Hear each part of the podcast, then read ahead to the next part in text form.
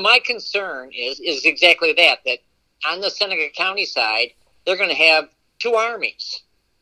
They're going to have the the paid ex police officers and ex military people that they utilize on the Halftown side, and then they're going to have this other warrior side who are coming in who are who are renegades, but traditional renegades to say, you know, this is this is how we do things, and uh, I'm concerned that that spills over. I'm concerned for you know the people in our community. We're working hard to to rebuild our community. Uh, you know, from losses of manufacturing and and uh, moving towards more uh, tourism and, and downtown redistricting, and it's hard to do when you have um, these concerns. So in the back of our mind, you know, over here we have minimum three to four Cayuga Nation police cars set up at angles all the time on properties they own that make it look like they're police. So when people are coming through towns in the speed districts, they're sitting there at an angle looking like they're police with police written on the side of their vehicle. Uh, they have no jurisdiction, and so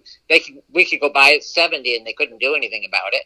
But uh, it, it leaves an impression, and and you know I think that there's always that fear that when you have that many people here in a service position for the Cayuga Nation, that they also understand that the, the biggest uh, problem they could have would be the, the properties here in Union Springs.